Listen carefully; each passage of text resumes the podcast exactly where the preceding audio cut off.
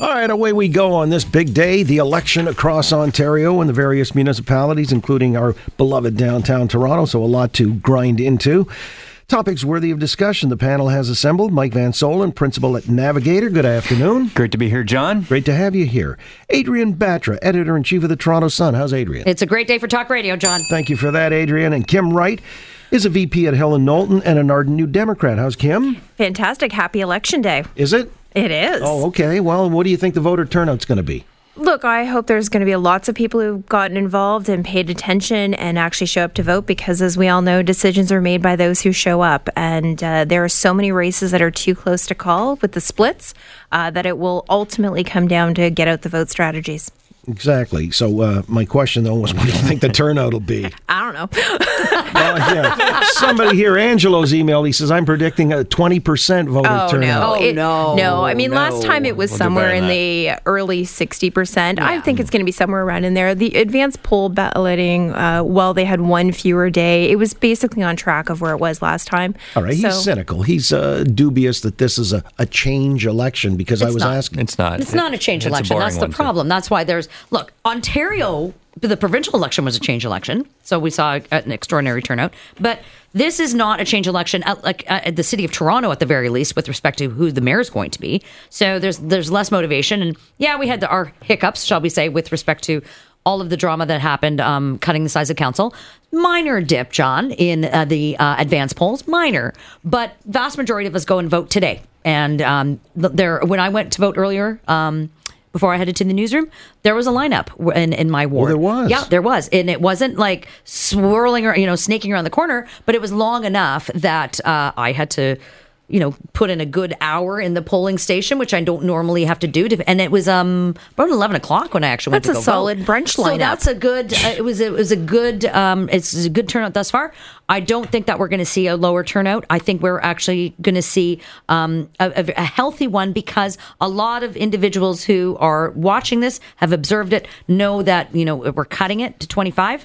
Um, this is a decision that so many Torontonians have to make that is going to affect not uh, generations to come. All right, so it's not a change election. You said there was a big turnout in your ward. Can I ask which ward Yeah, it is? Ward 15. So Councillor Jaye Robinson versus Councillor John Burnside. So you have two strong incumbents, Right. Um, who. You know, we did our council endorsements yesterday in the Toronto Sun, and we, we it was a draw. I mean, they were both they Right. both deserved to be there. Uh, so I think, um, as Kim already mentioned, get out the vote matters today, like more so than anything, especially for the incumbents who have had a 65, 75 percent plurality in the past. Uh, this is this is like their their careers or their their council careers are on the line. So they've been you know busting their chops. And it's also the hearts and minds of council going forward for the next four years that you need 14 votes on this new council, whether that's from the mayor and the mayor's working coalition or whatever coalition takes the floor of council. And those coalitions shift. Uh, so who gets elected? It, will it be an activist council?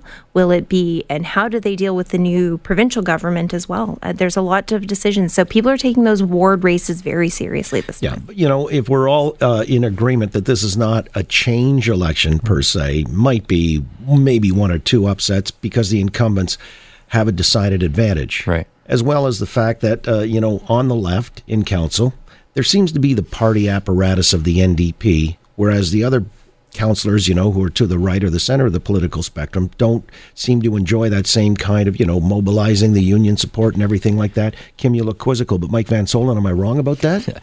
No, I think you're you're right on. I think the NDP have used Toronto City Council and municipal governments uh, across the province for a long time as sort of a breeding ground and proving ground for their own party apparatus, uh, their future provincial leaders.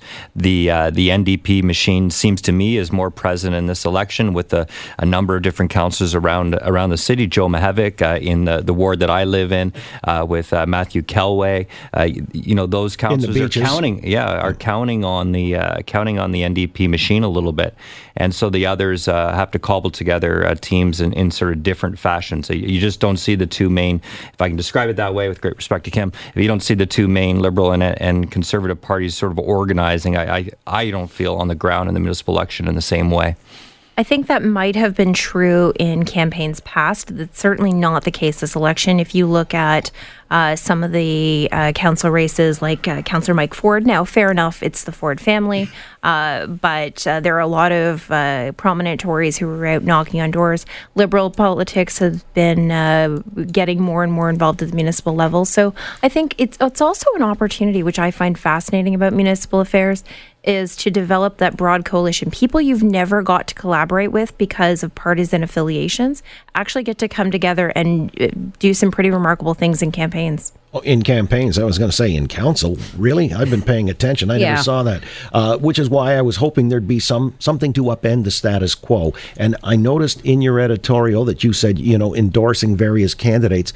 There were a couple of I don't want to call them outliers, but new names that made uh, the radar Mm-hmm. Yeah. as as opposed to the incumbents. Because if the incumbent incumbency is a default position, then we're going back to the same old, same old, albeit a smaller version. Well, those of us who are, you know, sort of on the center right or political right of the spectrum, we're constantly being lectured by the progressives and saying how, you know, we're the knuckle draggers and we're the ones that are keeping women down and in the kitchen and all these things. Yet, ironically, it was the left, the progressive left, that allowed three white males to continue on as incumbents Councillor Perks, Mike Layton, and Joe Cressy. They were um, put in that status quo position. And instead of having what um, has been described to be by many on the left, were younger, progressive, um, non-white, and so I always I find that sort of part of the narrative um, being a little bit not talked about. So I'm happy to bring it up now. But it's overall we're going to see far, far too many of the um, same faces returning to City Hall.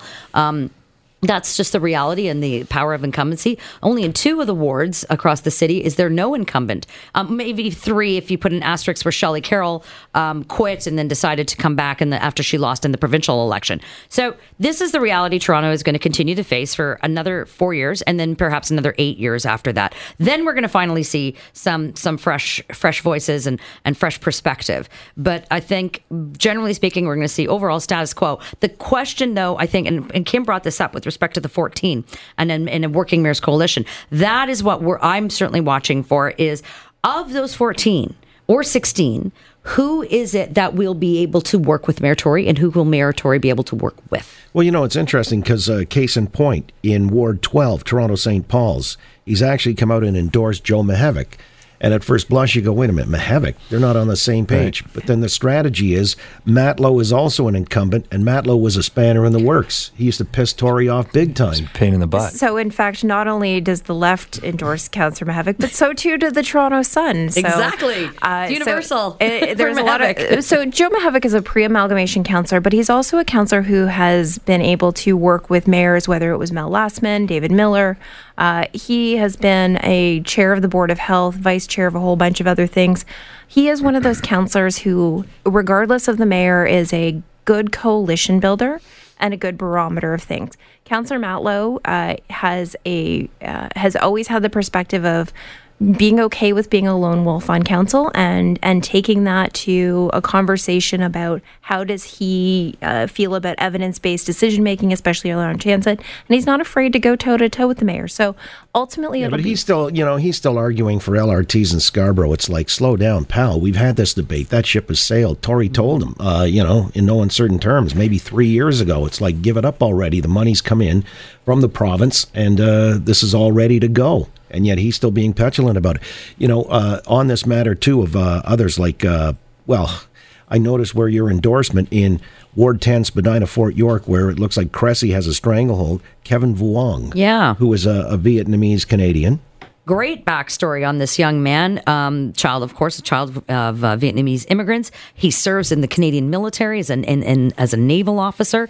He's he's been in um, the business community. He's worked as an advocate in his in his own area for for a number of years. Fantastic story. In fact, and even last week. We ran, um, we had a conversation with Mr. Vuong. How Cressy basically said to him, uh, "You know, don't run don't don't don't you dare sort of d- come and d- jump into my area. But what's also interesting is Cressy and Layton flipped wards as well. I mean, there's a lot of sort of narratives happening around here. But Kevin Vuong is someone who.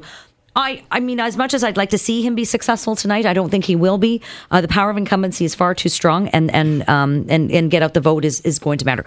But he is a name and a face, uh, John, that we will see from in the future, and I think that's a, that's a positive. Well, and this is the thing. I guess the takeaway as I'm looking at the list, ward by ward breakdown. In some cases, there are a dozen, maybe more, who are running. Uh, and it's fairly reflective in terms of the names that there's different ethnocultures that are represented, the broad diversity of the city, and yet we may not get that as the result. Uh, so a lot of people are going to fall by the boards, and Kevin Vuong was one who showed up. Then on the other matter that was alluded to earlier, you know, it's sort of an entry level position to uh, bringing up, you know, uh, the in the political food chain, the trustees. I mean, mm-hmm. I, you know, I've got no idea who the trustees are and what they represent in my and Kathleen Wynne. That's how she gained her entree into politics. Except for well. Christina Blizzard. yes, she's running. But yeah. you, but you also have seen a lot of people have different careers. But you also, as much as everyone likes to call even Toronto City Council the the you know feeder leagues and what have you, there are a lot of people who take being a counselor incredibly seriously because you're dealing with the largest city in Canada and the sixth largest government in the country. Well, I was talking about trustees. But trustee levels, you're also dealing with a population of students that is bigger than the size of Windsor. By I know, but what I'm I guess I'm saying is this seems like an afterthought it has become an afterthought, I think, and it always is, uh, unless you have kids in the system. Uh, but there are some really remarkable, uh, dedicated pus- public uh, school trustees and Catholic school trustees who have no interest in doing anything other than look out for our kids. Well, uh, yeah, it's one of those things where I guess I lament that not enough attention is paid to this particular cadre right. of people who have, you know, put their names forward. Uh, since everything, all the heat, and you know, four people in the uh, the debates, and uh, some, you know, we're also going to be also rans, but uh, nonetheless, it is what it is. The change election, uh, you're saying it ain't going to be. Uh, maybe there'll be one or two outliers. We'll come back in a moment, pick up on uh, some of these points, and then stray off to other matters that are not so much election related with our topics worthy of discussion panel. Mike Van Soelen, Kim Wright, and Adrienne Batra here on The Oakley Show. Global News Radio, 640 Toronto.